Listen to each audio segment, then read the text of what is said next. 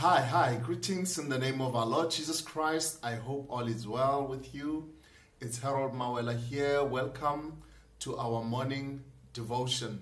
I believe that you are well wherever you are. You can send us a message if you would like us to pray for you or pray with you. I would like us to share on this word, living limitless.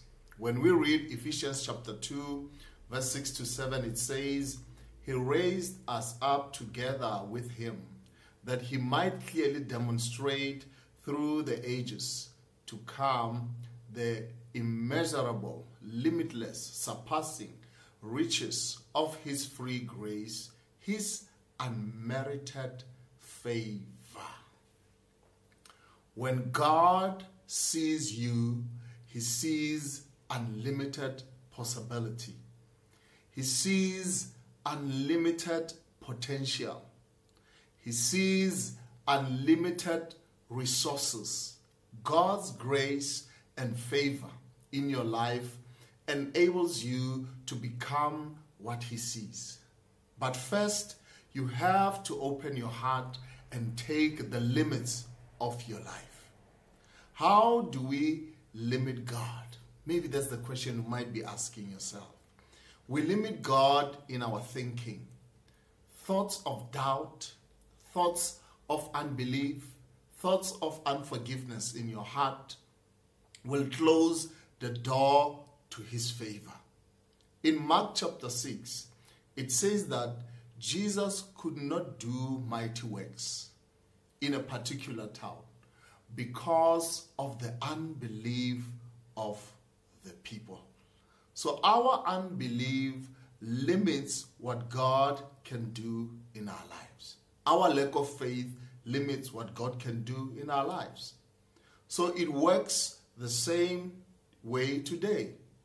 In other words, when you choose thoughts over faith and expectancy, you are opening the door for God to work in your life.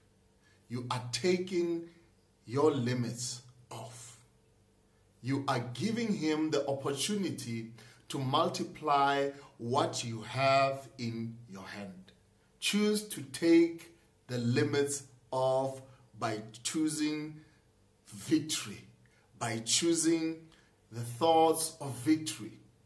Choose thoughts of increase and blessing today.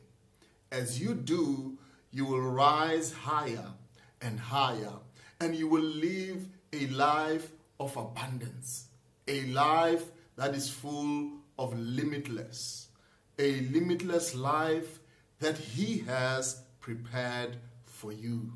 In Jesus' name, let us declare Father, I choose your unlimited grace and favor today. I choose to believe that you have good things in store for me. I give you everything that I am, and I ask that you use me in your glory. Help me to take the limits of my life. In Jesus' name, amen.